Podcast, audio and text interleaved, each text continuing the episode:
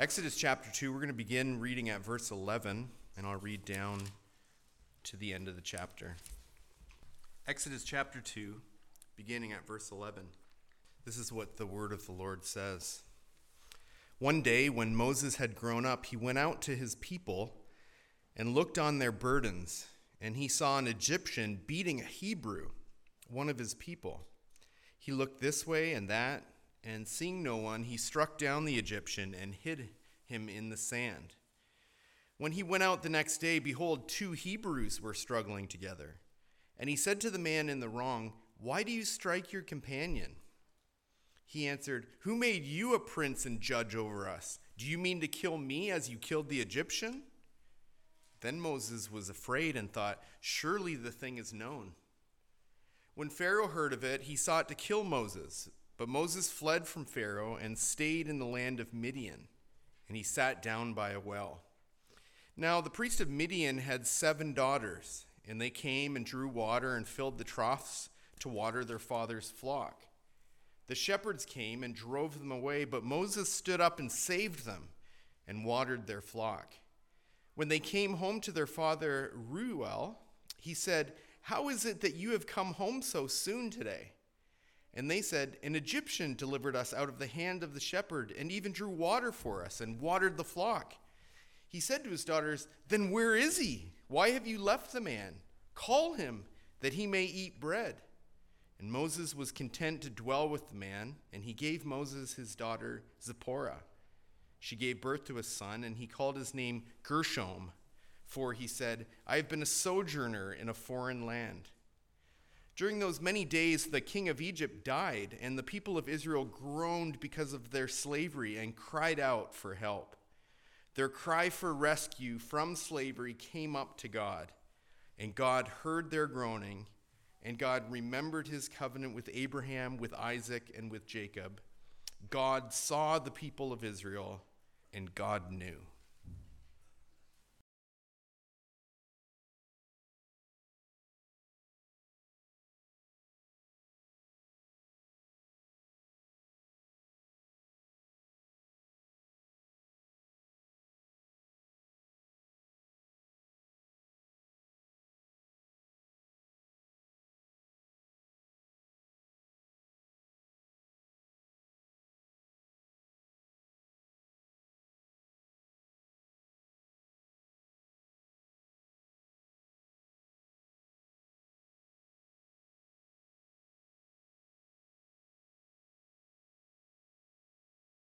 In our study of Egypt, Exodus, really. We've been studying Egypt a little bit, but we've been studying Exodus now for a couple of weeks, and really two themes have been developing somewhat independently. In chapter 1, we saw Israel groaning, the beginnings of this theme that we'll look at today. And then in the first part of chapter 2, we saw Moses growing. So Israel groaning and Moses growing, these themes have kind of been developing alongside one another. In our passage today, these two themes are going to now begin to intersect. We kind of suspected that they might, and our suspicions are confirmed as we come into verse 11. Now, Moses' amazing birth narrative might have obscured the fact that at this stage in their history, the people of Israel are in a really bad way. Indeed, the very reason that Moses' rescue was so phenomenal is that he, along with every other Hebrew baby boy, was under a death sentence at that time. In the eyes of Egypt, Israel was a plague, if you want to put it that way. And the final solution was to exterminate all the boys and to kind of absorb all of the girls into slavery, into marriage. And then within a generation, they'd all be Egyptians. Now, the slaughter of the males is really just the most recent and perhaps the most brutal in a long line of policies that the Pharaoh had enacted against the Hebrews. You'll recall from chapter 1 that he had begun to deal very shrewdly with them. He had enslaved them. He had appointed taskmasters over them to afflict them with heavy burdens. And these masters made the people's lives bitter with hard service in mortar and in brick and all kinds of work in the field. This is the language that chapter 1 piles up so that we wouldn't miss the point and we wouldn't forget that Israel is in a very bad way. And you can almost hear the groaning of the people as they stagger under this oppressive weight of affliction. And don't let the compressed timelines of these first two chapters fool you. It creates the impression that things are moving very quickly, but it kind of hides the fact that we're talking about oppression and thus the nation's groaning that endures for decades, maybe centuries. And the question is, I guess, as we come further in the text is, what will the response be? Will there even be any kind of response? Will things change now? As they've been going on for years and years and years, do we expect any difference? Will there be any kind of response? And I just wonder, as we kick things off here, if you can relate to that in any way.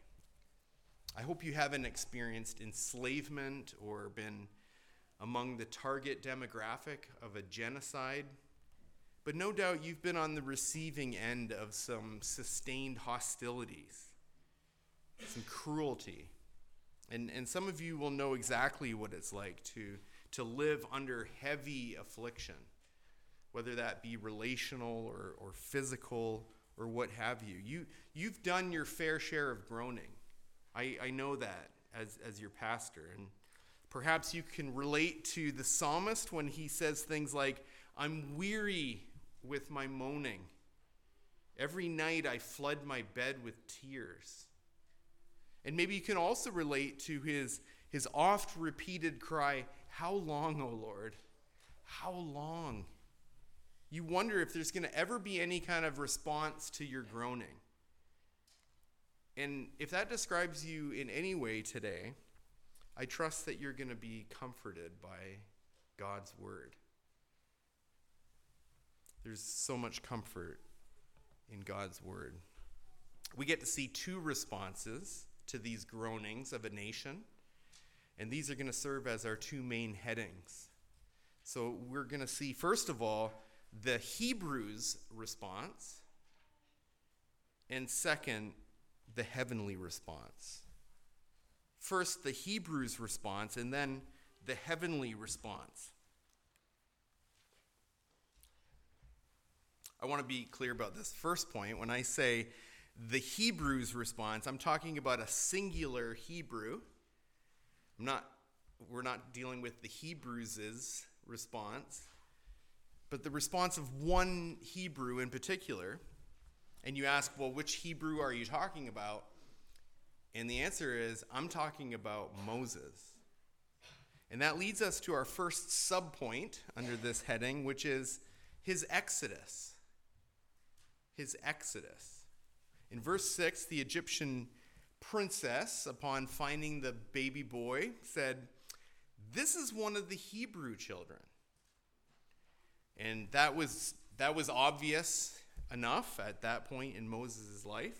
And I imagine it had to be pretty obvious for Pharaoh's daughter to be able to admit it, considering that she was regularly in denial.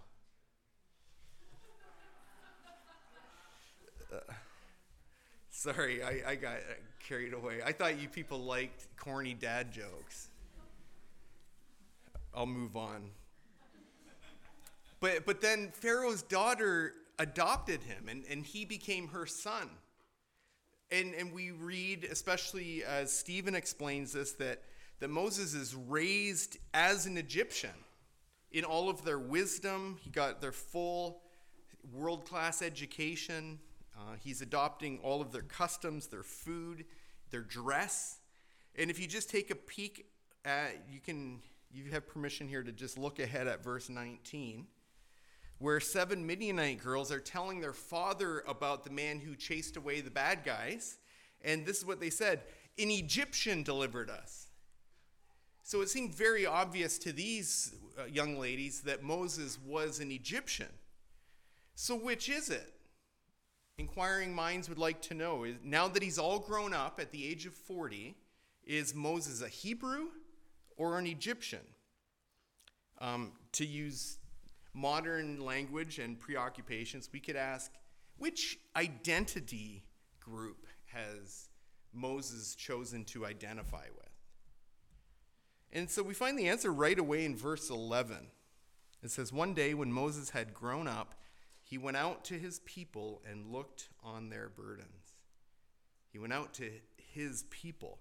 And I want to just point out a couple of interesting words in this verse. The word translated "his people," which occurs two times in this passage. And I think that's real, it's intended for emphasis there, the repetition of "his people." That word is literally "his brothers." So there you have it. If you want to know who Moses' peeps are, who his bros are, it's his fellow Hebrews.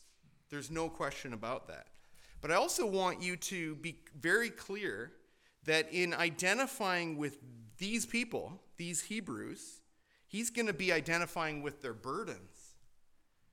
You know, this is a very conscious choice that he makes here.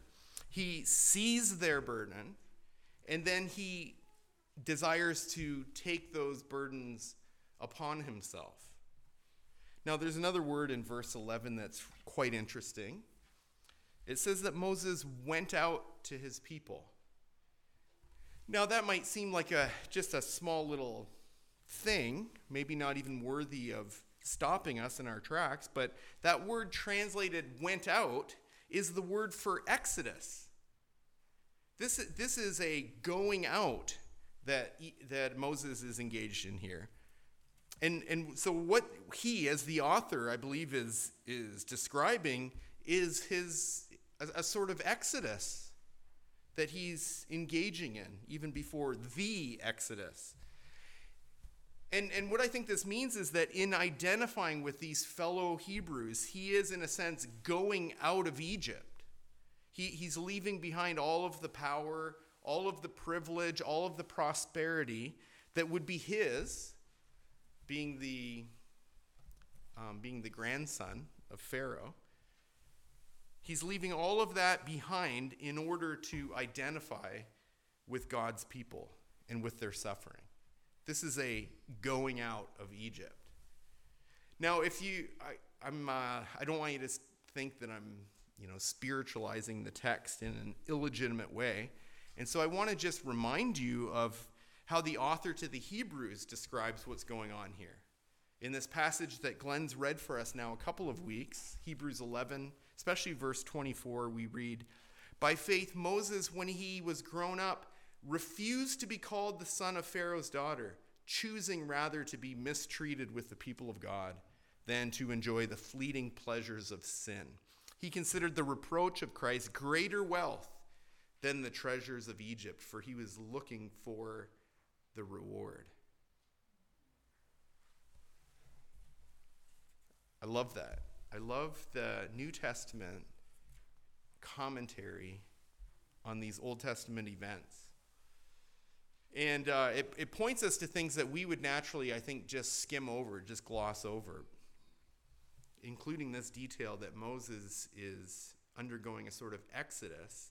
And this exodus of his is a real step of faith. It's a deliberate rejection of earthly treasures, which, again, were certainly his for the taking.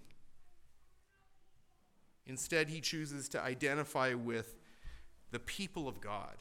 And he chooses to enter into their misery and their mistreatment. What Moses valued higher than anything else was the wealth, the reward of being a son of the Most High God. Even though that status, he understood, involved significant suffering. And the author to the Hebrews calls all of this the reproach of Christ. And that might seem just a tad anachronistic to you. But the point seems to be that the people of God in every era are called to suffer. This is one of the clearest themes in all of Scripture. And this mistreatment that the people of God are meant to undergo, this mistreatment is manifest, I think, most clearly in the ministry of the Lord Jesus, who stands as the supreme model of what it looks like to endure under much oppression and trial. And so moving out from that supreme example of Christ, either backwards in time or forwards in time, I think it's proper to say that wherever you find people suffering, wherever you find the people of God enduring hardship and doing so in faith and in hope, whether that's Moses in 1500 BC or a missionary or a mom in 2023 AD, there you find people participating in the sufferings of Christ. So this is a word for you, certainly, who are currently sharing in Christ's suffering in a variety of different ways. This is a call to endure. This is to encourage you to continue to walk by faith, because your reward will be great. The Lord himself, as the prime example, has shown us very clearly that after temporary suffering comes everlasting glory. And so, brothers and sisters, endure. Endure hardship. We're almost home. And conversely, this is a word for any of you who might be here today and who are captivated by the world. Any here today who are allured by all of the promises of power and pleasure and possessions and treasure, all that the world claims to have on offer. You need to know that the pleasures of sin are fleeting. I don't want to give away too much of the story here, but stay tuned and you'll understand that Egypt is fixing to be destroyed. All of her treasure, the thing that everyone's clamoring after, the thing that you might be tempted to clamor after, all of that treasure is going to be transferred to the people of God. And so it will be with this world. And so may I suggest to you an exodus today. If you're in that spot today, may I suggest that you come out from among this world that's fixing to be destroyed. Come out from it and be separate. Identify with Christ and then identify with his people and save yourself from the wrath that is to come. Now for the second part of the Hebrews' response, let's see his exploits. His exploits. Verse 11 says that Moses looked on, or saw, the burdens of his people. But this seeing goes beyond mere observation. Okay, this kind of looking upon is observation, yes, but it's coupled with responsive action. And one of the burdens that Moses saw was an Egyptian beating a Hebrew, one of his people, one of his brothers. And who knows whether this was one of these taskmasters that we read about in the previous chapter, who were just ruthless in their treatment of the Hebrews. And that was official policy. They got raises, probably, based on how ruthless they were to the people of Israel. Or whether this was an average Egyptian citizen who didn't consider the Israelites worthy of any kind of dignity, we don't exactly know. What we do know is that this mistreatment, this beating, provoked something in Moses. Something snapped, as they say. He manifests a sort of righteous indignation. And listen to how Stephen described the situation in Acts 7.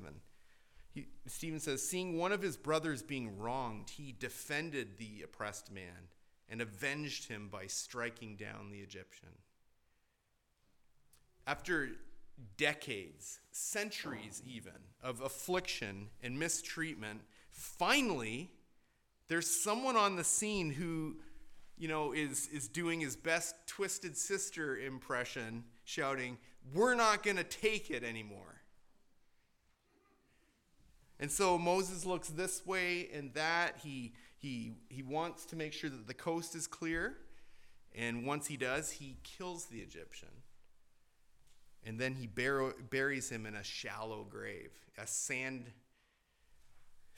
grave. Now, let's just be honest about this. We're not exactly sure what to think of this exploit.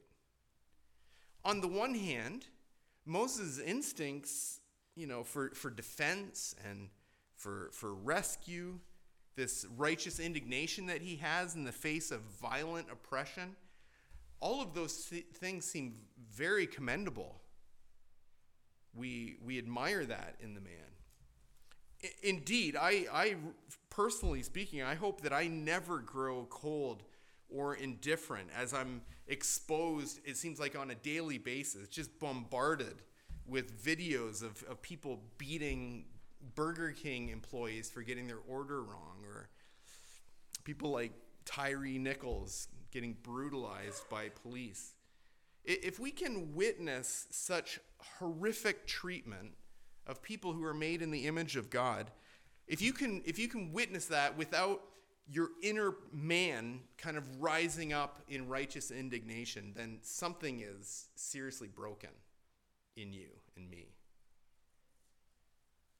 On the other hand, there's aspects to Moses' reaction that are a bit problematic, if we're being honest.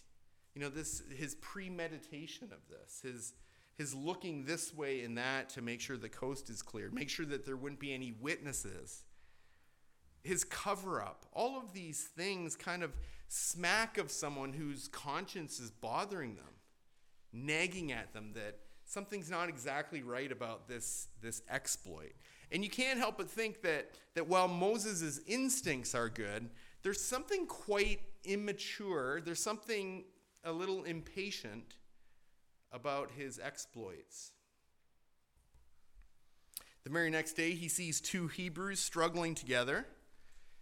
And I think this incident really provides a glimpse into how bad Israel's oppression had gotten. It gotten to a point where they're actually turning on each other. That's a sad thing to see, isn't it? When you see fellow citizens at each other's throats, oppressing your brothers. That's a dire circumstance to find yourself in. And I find it interesting that when the New Testament authors are addressing congregations who are in the middle of all kinds of persecution that's coming at them from the outside, have you ever noticed that a significant portion of those correspondences, those letters that the apostles write to these Christians, a significant chunk of them deals with how members of the church are to treat each other with unity and love? You'd think that if people are getting afflicted by their enemies, that would kind of bind them together. That would automatically kind of give them a sort of camaraderie and unity. But it seems that in oppression, in affliction, in persecution, even those relationships within the body of Christ are in danger. We begin to turn on each other.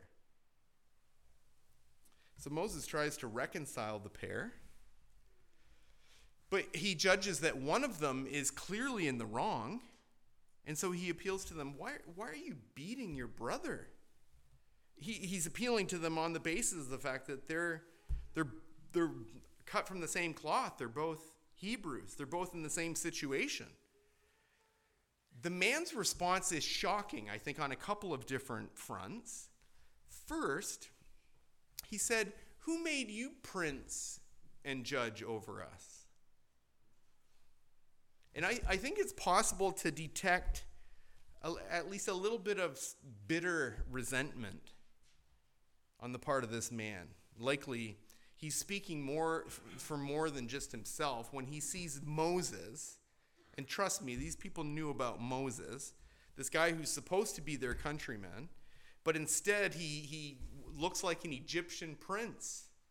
They all know that he's in tight with Pharaoh and his household. By all appearances, this guy's a traitor. And they're kind of spitting at, this guy's kind of spitting as he says to Moses something like, you might be a prince. We all know you're a prince. But who made you a prince over us? Get out of here, man. Go on. Walk like an Egyptian. Something like that. You know how it goes. And then the man says, who made you judge? Have you heard that one before? Has anyone ever said that to you? When you seek to confront them with something that they're clearly in the wrong about? Who are you to judge, man? Where do you get off? Who died and made you king? Understand that all people in every place throughout all time resist being confronted with the fact that they're in the wrong. And that's always going to provoke a very strong response. And people are wanting to know, what authority do you have? Who gave you the authority to say these things to me? Now, this man and everyone who follows him is saying this as a sort of rhetorical question, where the strongly implied answer is nobody. But I think it's helpful to treat these as actual questions, at least just for a moment. Take these as actual questions. No, really, Moses, who gave you authority to be prince and judge over us? The only acceptable answer, I think, would be, well, God did. But where have we seen that in the text? We haven't. It's coming. Beginning next week, Lord willing, we'll get to see Moses' call and his commission. But that's chapter 3. We're still in chapter 2. And so we're kind of forced to the conclusion that it looks like Moses has done the same thing that we often do. Let's not castigate him and kind of put him off in a corner by himself. We do the same thing, which is to get out ahead of God. To engage in righteous kinds of exploits in our own strength according to our own timing rather than waiting on the Lord. And when we pull these kinds of spiritual Sinatras, when we insist on doing things our way, that is always a recipe for disaster, 100% of the time. You're going to see things start to unravel pretty quickly for Moses. And that leads us to the second part of this man's response. What, are you going to kill me like you killed that Egyptian yesterday? And this would have shocked Moses' socks off, I think, if he was wearing any socks, which he probably was. He's about 40 at this time, and from personal experience, I can tell you that that's right about the time that a man is able to convince themselves that sandals and socks go well together. But if Moses had any socks on him, they would have been shocked off when this guy says that, what, are you going to kill me like you killed that guy? Because Moses suddenly realizes that the thing was known. He'd been so careful to conceal the matter, and it must have been, there's really no other options. They didn't have security cameras everywhere. It must have been the guy that he rescued. It must have been the Hebrew that he stood up for, went out and told all of his friends about it, and then it just spread like wildfire. And this is a frightening prospect for Moses, because that means that it's only just a matter of time when Pharaoh himself is going to hear about it, and then things are really going to kick off. And sure enough, very quickly, it seems, word gets back to Pharaoh. And it's not long after that you would see just plastered on every telephone pole and in post offices all across the Delta, the picture of a man bearing a very striking resemblance to Charlton Heston under big block hieroglyphics that said, "Wanted, dead or alive." So Moses gets out of Dodge. Those are just some of his exploits. We'll see another one here in just a minute, but what do you think? You know, typically when you think about exploits, you're thinking about heroic rescues. You're thinking about throngs of grateful people applauding. But all of that is missing. There's none of that here. Moses came unto his own, but his own are not receiving him. In fairness, this rejection of Moses' leadership is going to be par for the course. Okay, this is not a bug. Turns out to be a feature that the people are going to always consistently reject his leadership and question his authority. But here at least they had a bit of a point. Moses has yet to be called. He's yet to be equipped. He's yet to be strengthened by God to deliver his people.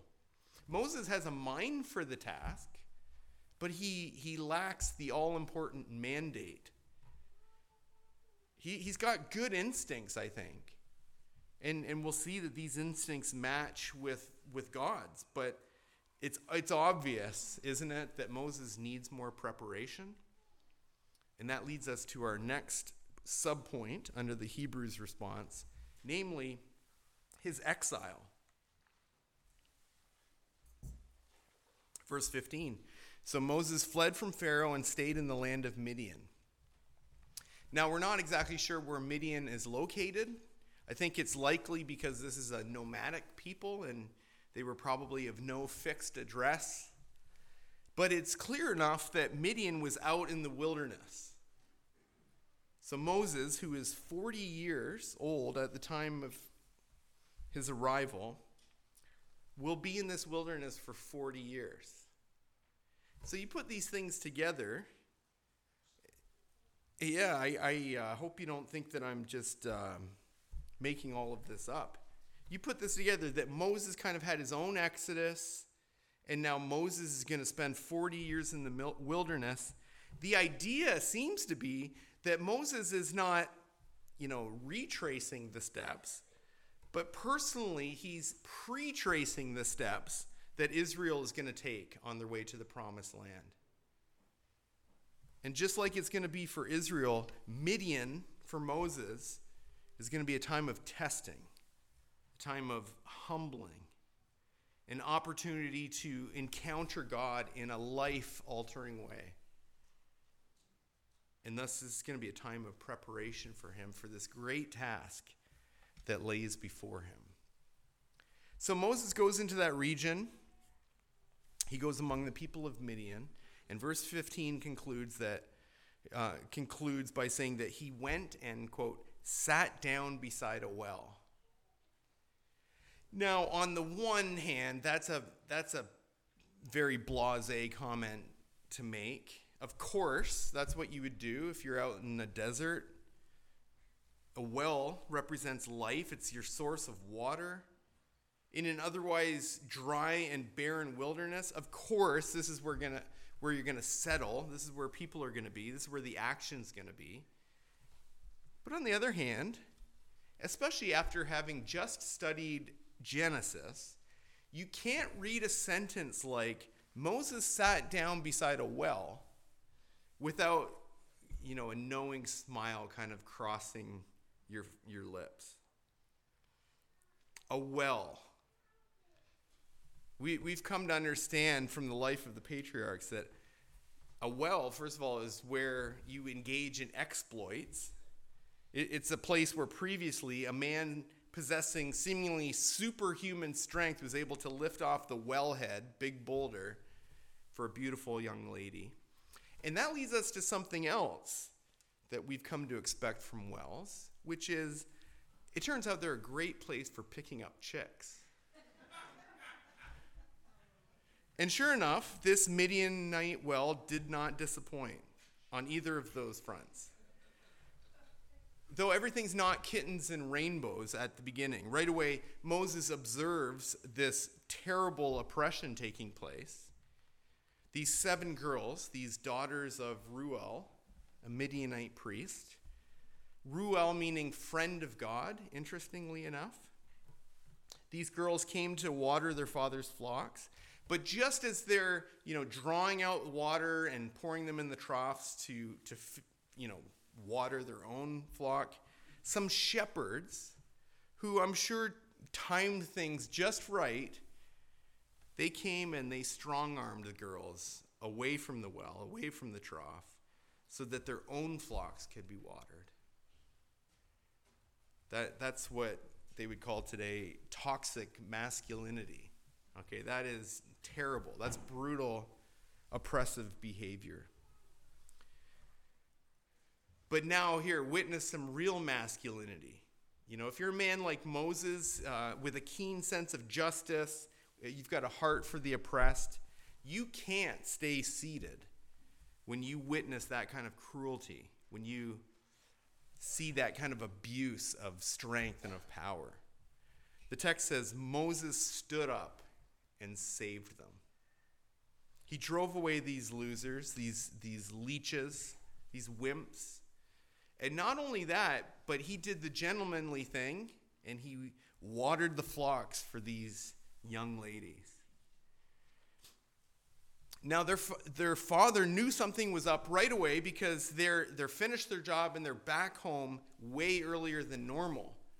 And you get the impression from that, I think, that this kind of bullying had been going on for quite some time. It become routine, a sort of pattern that they would take a really long time, maybe even double the time, to water the flock. But today they're back early, and their father wants to know why.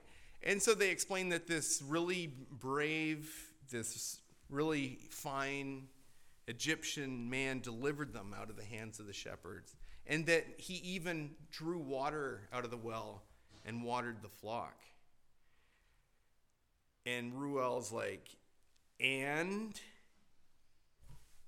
where is he? Surely you invited him over for dinner, didn't you? You didn't? Girls, what are you thinking? It's almost Valentine's Day. Guys like that don't come along in the desert very often. Go. Don't text him. Call him that he may come and eat bread. And not only does Moses come for supper, but he is content to stay with the man, the passage says. And the man gives him one of his daughters to Moses for a wife. Moses held fast to this woman, as he would to a woman named Zipporah. And she conceived and gave birth to a son, who Moses named Gershom. And that gives you a pretty good clue as to where Moses' head is at the time. Gershom seems to mean sojourner or exile. You get the strong impression that Moses is feeling despised and displaced, that he's looking for a homeland, that his eye is ever towards his reward. And I wonder, do you know that feeling? As you make your way through this wilderness world, that you're just not at home here.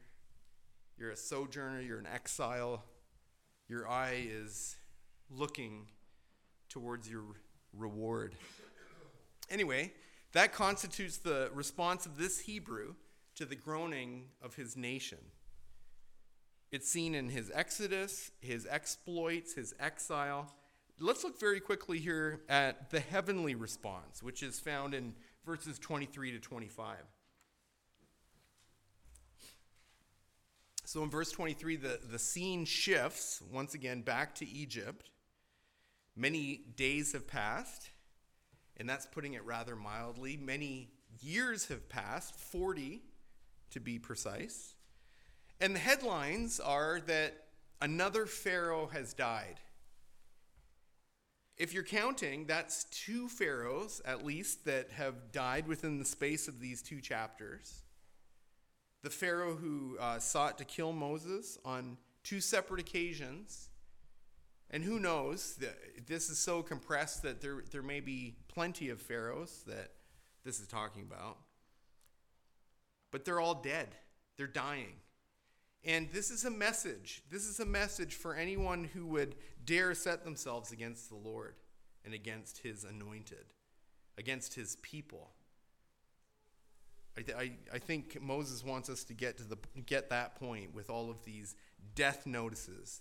These pharaohs who are so intent on killing themselves are killed. But now there's a regime change in Egypt, and the Hebrews, I'm sure, are waiting on bated breath. They're waiting to see if that means is going to mean new policies and perhaps a more kind and compassionate conservatism than previous administrations. And the question looming in everyone's mind would definitely be, is there going to be any kind of relief to this oppression that we're under? Or is this affliction just going to continue with this new guy and forever? It didn't take long to realize that it was going to continue, that there was no end in sight to their afflictions as far as it concerned the Egyptians. And so we read that the people of Israel groaned because of their slavery, that they cried out for help. By the way, that's what affliction is in part designed to do. It's designed to humble us. It's designed to elicit a cry from us, a plea for help, which is an admission that you cannot save yourself. When you cry out for help, you're crying to another for help. It's an admission that you cannot save yourself. We sing, "Who, O Lord, can save themselves? Their own souls could heal." And again, rhetorical question, clearly no one. But there was a time in our lives, even under heavy affliction, that we answered and still were tempted to answer, "No, I think I got this." I'm suggesting that part of the purpose in suffering is to bring us to a place where we completely lose confidence in ourselves and we cast ourselves completely on the mercy of Christ. My question is, have you done that today? You who are oppressed and afflicted by your own sin, will you come to the end of yourself? Will you cry out to the Lord for help? For his rescue, for his deliverance? You cannot save yourself. Here's the good news. Cries for help coming from the oppressed, coming from the contrite, they're kind of like scents that come up off of dozens of crock pots in a church kitchen. Okay? They waft up, and they come all the way up into noses in pews and in pulpits. And those scents hit in such a way that you can't help but just sit up and take notice. More than that, these smells want you to, they kind of prompt you to stand up and go down and do something about the situation, which I promise we'll do here in just a minute. But in the same way, we read this wonderful line at the end of verse 23. Their cry for rescue came up to God. Who is this God in heaven, you might wonder? And I just want to tell you, he's going to reveal more of himself to Moses and to us next week in the most remarkable kind of a way. So you won't want to miss that. But what we learn of him in verses 24 and 25 should be enough to whet your appetite. There's four verbs in these verses, four action words that are associated with God. And all of them, individually and especially taken together, this is incredibly encouraging. And perhaps you're experiencing affliction today. If you're here today groaning under the weight of hardship, if you're in the place of crying out to the Lord for rescue, I want you to be encouraged by these four things about our God. First of all, he's a God who hears. Your cries do not fall on deaf ears.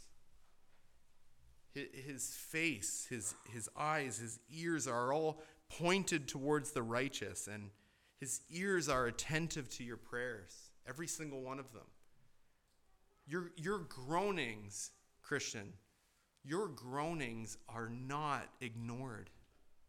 They come up to heaven, and the Lord hears them, and they move him. If I could speak in true orthodox sorts of ways, you've got a God who hears these cries. Secondly, he's a God who remembers. And you understand, I hope, that the Lord God is not like a man that he should forget. He's, it's not like things are often slipping his mind. It's not like our groanings, jog his memory and he's like, oh yeah, I was supposed to do something about that. No, absolutely not. That's not the language at all. This is covenantal language. This is the language of obligation. This is a way of saying that God does not forget any of the promises that he's ever made. In this case, these are promises that he made first with Abraham, and then he remembered and ratified with Isaac, and remembered and again ratifies it with Jacob. With every successive generation, God remembers his covenant. And he's bound himself to act on behalf of his people. And so it is with you. If you're his child, then he has made to you very great and precious promises. Promises that he will not fail to fulfill. He's going to remember all of the promises that he has ever made to you, and he will surely do them. Third, the God of our groaning is a God who sees. This is the same word that's used in reference to Moses that we saw at the very first verse of our passage. Who Moses, you'll remember, went out and looked on or saw the burdens of his people. So, again, that's a good thing that Moses's and God's seeing are kind of in alignment here. However, as we pointed out, it seems to be a little bit backwards. The fact that God sees is the most fundamental and the most encouraging thing. And just like Moses seeing inevitably results in his action, so too the Lord's. He sees you. And you know, don't you, that your situation isn't just something that's passing through God's frame of reference, and he's kind of looking at it blankly as the next person and the next thing comes across his vision. No, God is truly seeing you. And his seeing of you is always a prelude to action. It always results on him springing into action for your defense. Finally, God knows. God knows. The word here is yada, which in Scripture almost always refers to more than just mere head knowledge of a fact. Rather, it describes an intimate understanding. Not so much of a fact, but of a person. And you need to understand that the Lord is so much more interested in you than in your situation. He knows you like a father knows his children, and he knows what's best for you. He knows what we need. What a comfort it is to know that God knows. He knows He knows the things that you're going through. That's for sure. But what's more and what's better is that he knows you intimately. He knows your thoughts. He knows your coming and your going. He is intimately involved in you. He loves you. This is the God that we are dealing with. A God who sees, a God who knows, a God who remembers, a God who loves his people with an undying love, who is moved. He's a God of compassion, as we'll see. He's slow to anger. He's abounding in steadfast love and mercy, and he delights to stand up in defense of you. Now, I realize I've been going on for quite some time now, but I feel I still need to tell you that this sermon is not finished. It might feel a little incomplete to you, and if it does, that's good. I'm going to just hit pause here, and I'm going to give it the rest of this sermon to you in about an hour from now, as we are gathered together around the Lord's table. There's a few other things that I think we need to know